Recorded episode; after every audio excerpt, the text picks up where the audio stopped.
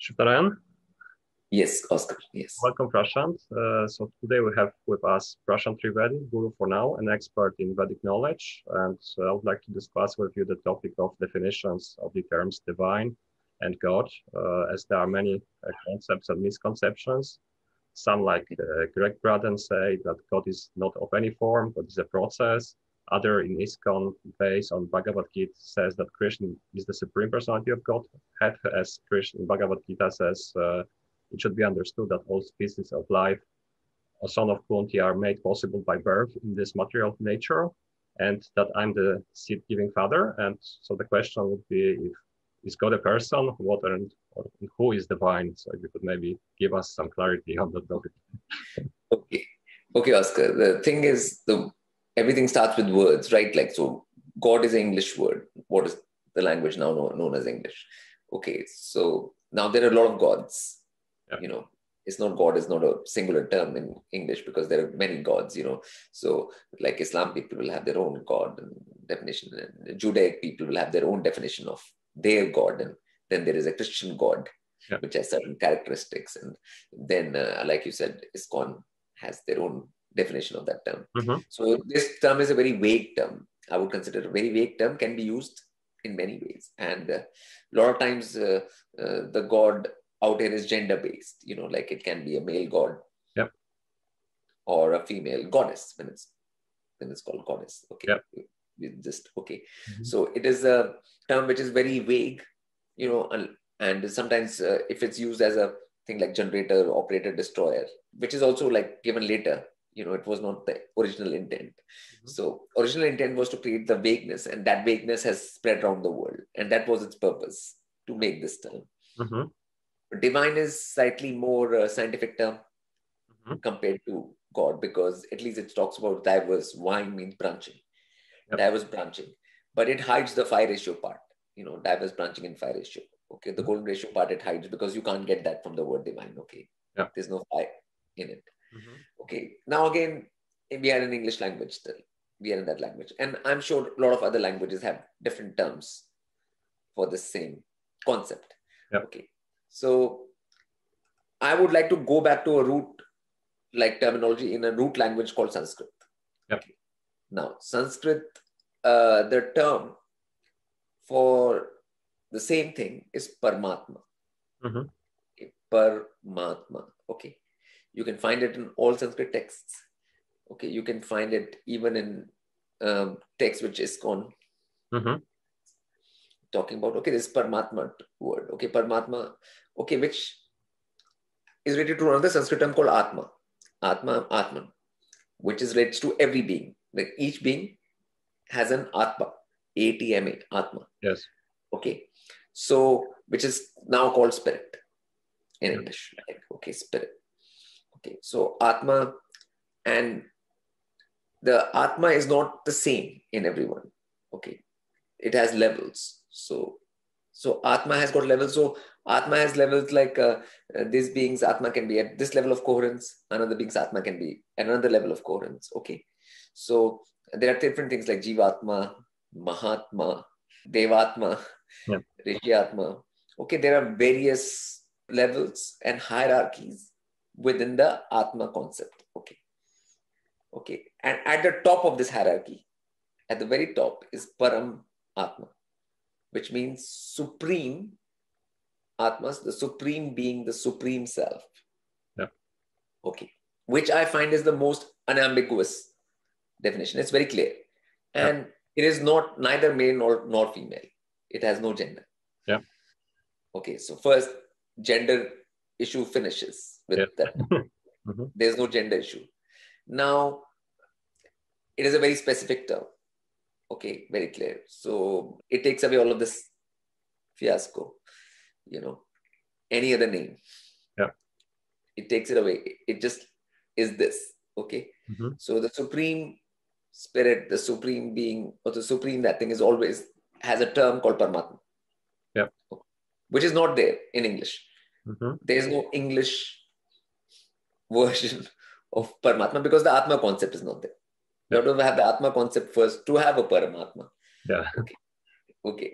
Yeah. So so the whole thing is um, lost in languages actually. The whole problem comes from language. Okay. When you use a root language like Sanskrit and use Paramatma, do you know I'm saying? Because the word Krishna, for example, okay, uh, comes from uh, Krishna has meanings in Sanskrit like dark hued, you know, dark colored, yep. you know, to do with Krishi, agriculture. There are different root terms, agriculture, dark colored, like these kind of things, you know. So it is related to a particular aspect of nature and creation. Yeah. Not everything. Mm-hmm. Okay. okay.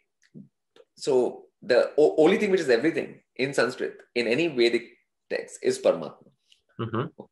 There is no other terminology which can be given. Now that Paramatma can be like obviously take a form anywhere in any plane of existence. Okay. It's a being, just like you are a Atma, and now right now you have this physical body.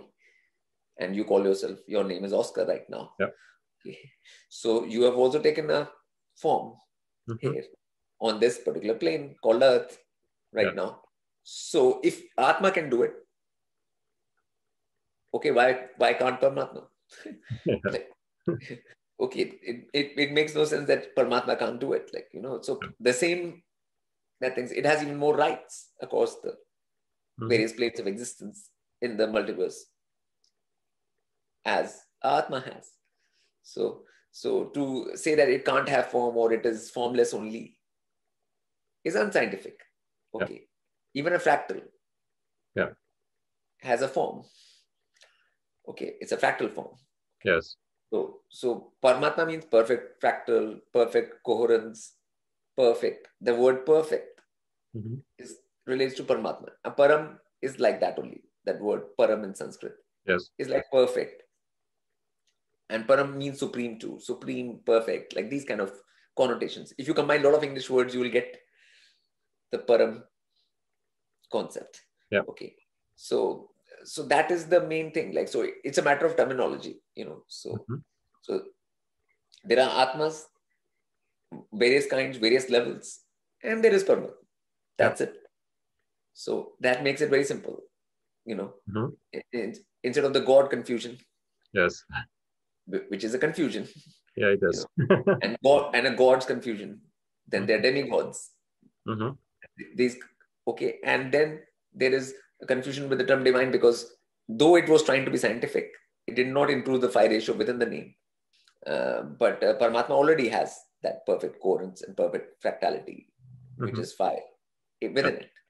So that is more in that term. So I would suggest using the Sanskrit term Paramatma Okay. for people with all languages, no matter what, to understand the concept, to be Mhm. clear about the concept, and uh, then there'll be no further confusion about different names which crop up, you know, for for that thing, you know, like so there'll be no confusion about this thing from this point on, you know, and the generation, operation, destruction parts, the trigunam, which are the three devs in Sanskrit, Yep. you know, like in Vedic is Brahma, Vishnu, and Shiv Mhm. you know, generator is Brahma, operator is Vishnu, and destroyer is Shiv, Yes. you know, which are the three branches of the Paramatma. hmm The one becomes three, like Yes. in order for the creation Yeah. to be working, like, you know, for the creation to work, that one has to become three, just like the number one also becomes three, like, you know, two, three, like that. Like the more you go into the Vedic real thing, you'll find that this is all very, very clear. And there's no shadow of doubt in any of these things. And the modern words like God, hmm and everybody has made their own God. you know. Yes. So that has created confusion. You know, you can make whatever, but Paramatma will remain the same. Yeah. It does not matter what you make. You know, you can start. You can keep on making whatever. You know.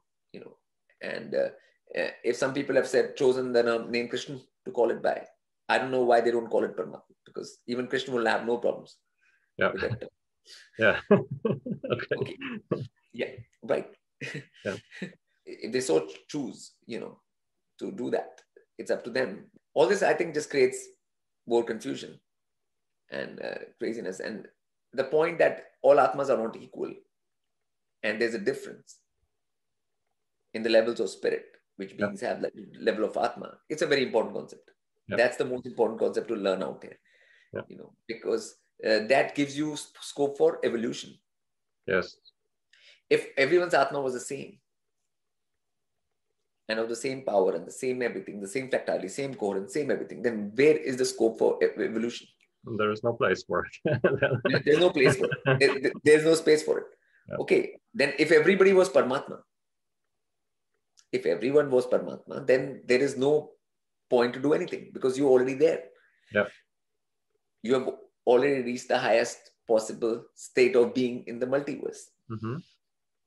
Okay. Yeah. So, but that is not the case you know beings realize even in their day-to-day life that they are not much in control of anything mm-hmm.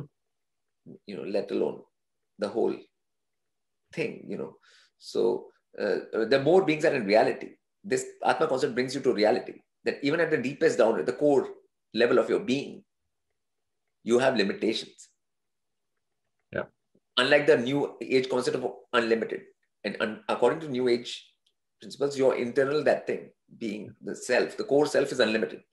Yeah. What the Vedic is saying that even that Atman is limited. Yeah. Even though it does not die when you die, mm-hmm. you know, it takes another body and you know, and its bodies can change, but it is not unlimited. Yeah. In ISKCON, yeah. they even say that there are like two atmas uh, in the heart. So there's the jiva, the atma, and then there is this part uh, of super atma, of paratma atma, actually. So they call yes. it Chaitya Guru. So they yes. have the concept that there are like two atmas there. Yes. Yeah, that is, I, I only say that in the Vedic, there's only one atma. Okay. Being. And that atma, since it's also a fractal, yeah. will always be connected to the bigger fractal, which is Paramatma. Yeah there will always be a connection between Atma and Paramatma. Okay. Yes. But doesn't mean that Paramatma has to sit right there inside you. Yes. Do you know saying? Yeah. For you to have that connection. Okay. Yeah. Just the term Atma and Paramatma automatically creates a connection, even because the Paramatma has Atma. Yes. Okay. And Atma. So the word itself has connection, but doesn't mean that it has to sit right there. If that was the case, again, no need for evolution. Yes, exactly. so it's already there. It's already there. So so again it, it takes away all need for evolution once more yeah. you know? so uh, i mean uh, if that was the case then arjun never needed to ask any question to krishna. Yes. Yeah exactly. Because he had this paramatma sitting inside him. Yeah. He could just ask to him. Exactly. Inside. Yes. So we wouldn't have any bhagavad gita bhagavad gita uh, and we wouldn't have any of these things or any of that. Yeah. talk necessary so again, uh, this is just another sort of myth which has been propagated, illogical, just to misguide people. I mean, there are so many misconceptions which are being floating around. Yeah. Which I call part of darkness, like age of ignorance. Yeah. So, and uh, for that, more nonsense has to be spewed yes. in order to confuse matters yeah. more. Like Atma is finally under Paramatma. That is clear. Yes. Okay but not within your being. That's why beings have free will. Mm-hmm. Free will is coming from where? From Atma only. Yes. Because your Atma is free to act. Yes. as, as it wills. Yes. yeah, that, that's true. It makes sense. yeah, yeah. If there was no separation and there's no that thing, they will, it'll never have any free will. So the concept of free will also comes from the concept of Atma only. Yeah. And only that being part of your being. Yeah, so exactly. Every being, yeah yeah, every being has an Atma. Mm-hmm. And that's a fact. And they are at different levels of evolution. Yes. And traits and power and everything, you know. So as a whole. Yep. So that's that's all that's all there is to it. It's a very simple concept. You know, yep. if people understand it, or you know, like that's it's like it's very scientific, you know. In scientific, you can uh, terms partial fractality, perfect fractality, the difference yep. partial coherence, perfect coherence. Yeah. You know, that's that's all it is. So, yep. yeah. So you say in your Git uh, that the original creative spark, which despite having created all the creations and dimensions, lies outside of it all. So could you maybe elaborate on that part? Okay. Like Paramatma, I put it as like a spark because mm-hmm. like the Atma is also a spark, right? Inside yep. you. Yeah. Okay. Now you can consider that like another spark. Okay. But Paramatma creates the whole thing. Yeah. But then it still has to be outside. You know, it can't, like, even if you participate, Yeah. you know, you still outside the game, you know, Yeah. you might not get caught up in it. You Mm. know, for example, if a computer game person creates a computer game, Yeah. now a lot of people around the world are very into that computer game and Yes. you know they're they are playing madly and going crazy about it and you are the creator of that play that game once or twice okay Yeah. but doesn't mean that you will get caught up in it Yeah. like all these other people who are caught up in it in that kind of way you know Yeah. so that's what i mean Ah, Okay, that's why it's, it's outside. yes yes So My gratitude, Shiva Narayan.